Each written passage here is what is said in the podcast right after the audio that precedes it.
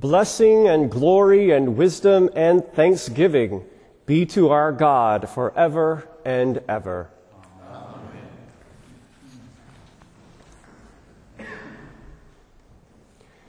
The babe in Christ is thankful when they receive something they really want. The adolescent in Christ, on a good day, is thankful for the hope of one day receiving something they really want.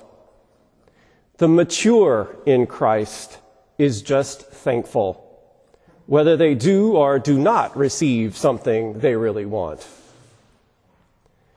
Unconditional gratitude is a sure sign that one is well on their way to putting on Christ, who, on the night before he was crucified, gave thanks that God's will was being accomplished through his own gift of self in the sacrificial offering of his body and blood.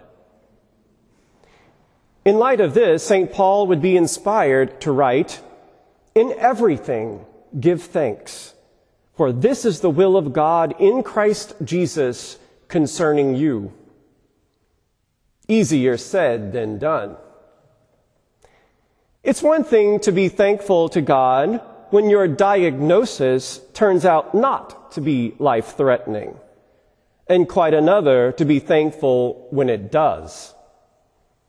Is it really possible to have a heart so touched by God's grace that it can't help but give thanks, whatever the circumstance. Today's readings are lessons on how to attain such unconditional gratitude. The prophet Jeremiah lived during one of the most difficult times in Israel's history. Her identity as God's own people, along with her hope of God's promises for her future, were suddenly dashed when the powerful kingdom to the northeast, Babylon, invaded, plundered, and took her away captive. Who was she now? And where was her God? The knee jerk reaction of the vast majority of us who find ourselves in circumstances which we dread, like living in captivity in a foreign land, is no doubt to do everything in our power to liberate ourselves from the weight of the dread. And like Israel, to get back home as soon as possible. Surely, this is God's will right? Jeremiah, however, steers Israel in quite another direction. Instead of being preoccupied about how you're going to get yourself out of the mess you find yourself in, Jeremiah says to the Israelites, Build houses and live in them. Plant gardens and eat what they produce. Take wives and have sons and daughters. In other words, resign yourself, Israel, that you're going to have to bear this yoke for quite a while and seek a new way of being in this world and living with your God. The temptation when bad things happen and our lives aren't going according to plan is to react by spending all of our energy on changing our circumstances instead of allowing the stripping away of our regular existence to cause us to find a deeper, perhaps more authentic way of relating to God. Jeremiah, speaking on behalf of God, tells the Israelites that they should seek the welfare of the city where I have sent you into exile. For in its welfare, you will find your welfare. He reassures Israel that God has not abandoned her at all. And this dreadful situation in which she now finds herself is serving to make God known in places God would otherwise not be known and is in the process serving to make Israel herself a more mature people. Oh, the depth of the riches and wisdom and knowledge of God. How unsearchable are his judgments and how inscrutable his ways. Yet, let us be very careful here. The fact that oppression exists in the world and that God can make good come out of it never justifies it. And the church must continue to do everything it can to rid the world of it.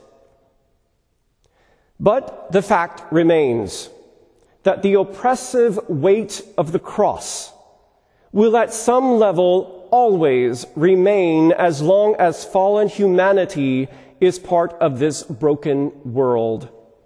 And sometimes we're asked to bear its weight. Jesus Christ came not to save us from the cross, but to save us through the cross. Think of St. Paul, the one who told us to be thankful in all things. This is the same Paul who, writing to Timothy, relates the many hardships he suffered for the sake of the gospel, even being chained like a criminal. Yet even in this, he gave thanks because God was at work bringing the saving power of Christ to those who would not encounter it if it weren't for those very chains. Paul's heart of gratitude was not that of a babe or adolescent in Christ, whose gratitude is determined by what one does or does not receive from God, but of one fully mature who knew how to be grateful in any circumstance. What happened to Paul that allowed him to be so unconditionally grateful? One thing is certain. It wasn't simply something he just decided to do one day. The scriptures make it clear that it was the encounter he had of the revelation of God's corresponding unconditional love and mercy to one who so utterly did not deserve it. Recounted three times in Acts and referenced by Paul himself in Galatians. We don't often associate humility with St. Paul. But I don't think we should allow his bold confidence to be mistaken for personal arrogance. Paul was not confident in himself. His confidence came from a much deeper place. His heart, like the heart of all the great saints, had become utterly humbled and held captive by the love of God he found in Christ. It owned him. It defined him. It possessed him. And if his personal inconvenience and suffering meant that this love would be magnified, then thanks be to God, so be it. So gratitude isn't just a choice we make when we wake up each morning. Gratitude, especially unconditional gratitude, is what happens when a heart that was once trapped in its own broken world, and maybe even antagonistic to the things of God, is embraced nonetheless by God's overwhelming love and mercy. When one undergoes the transforming power of the cross and rises to the freedom of no longer being one's own, but God's, from whom nothing in this world can separate us. Let us not be mistaken. God is calling us to much more than a life where we simply return thanks for favors granted. The call is to a far more radical way of being in this world with God. one that transcends the quid pro quo mentality that characterizes much of human, if not Christian, existence. Like the heart of St. Paul, wholly possessed of the love of God, I think of another saint, which the church will remember this upcoming Saturday, the great Teresa of Avila, who recounts in her autobiography the experience which Bernini helped make famous of the event when she is pierced with the cherubim's arrow.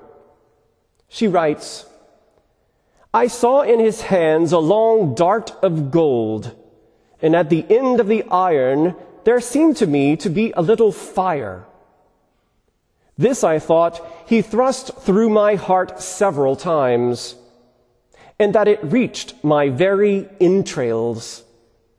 As he withdrew it, I thought it brought them with it, and left me all burning with a great love of God. So great was the pain that it made me give those moans, and so utter the sweetness that this sharpest of pains gave me that there was no wanting it to stop, nor is there any contenting of the soul with less than God. This is mystical language of the highest order, where pain and ecstasy coalesce in one overwhelming moment of absolute surrender and transcendence. This is the passion of the cross and the bliss of the resurrection in one transformative encounter where nothing is left for the heart to do but to desire God and where gratitude for such a great gift is the heart's only response no matter what. And yet, while we may never have such an intense mystical encounter as a Saint Teresa or a Saint Paul, over the course of our lifetime, we do have such transformative moments of pain and ecstasy, of cross and resurrection that likewise give us a taste of what life can be like when lived totally in the new creation of God's love. It is there, and only there, that God's grace abounds no matter what the circumstance and no matter what hell we face. And where we, along with St. Paul and St. Teresa, can in all things, with bold freedom, offer our lives of gratitude to God. In this Eucharist, may the veil be rent, and may we see in the crucified and pierced Christ the gratitude of God, grateful for the opportunity of showing forth unconditional mercy and love in the flowing blood and water from the Savior's side.